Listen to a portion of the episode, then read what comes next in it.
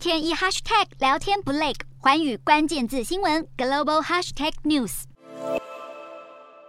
停滞性通膨这个名词是一九六五年时英国的政治人物麦克劳德在国会演说的时候首次使用的。当时是用来形容英国高通货膨胀加上高失业率，而且几乎没有经济成长的一个状况。这个词为什么特别？因为它指出了违反普通经济学理论，但是却符合社会现实的情况：经济差、失业率高、高通货膨胀这三个情况可以同时发生。理想的市场是供给与需求平衡，这样民众一般可以就业，商品与服务的供应得到稳定，所以物价也会是合理的。普通经济学假设供给和需求都是由市场力量，也就是看不见的手在背后 自然调节，但是经济学不能解释政治的因素。一旦商品减少供给，是由于政治家实行经济制裁，这样市场供应就会因为政治原因而减少。民众的经济预期变得悲观，就会减少消费，打击就业市场。当供应受到政治限制，民众变得悲观，环环相扣的负面预期打击下，自然会出现高通膨、高失业率，经济成长也会停滞的停滞性通膨。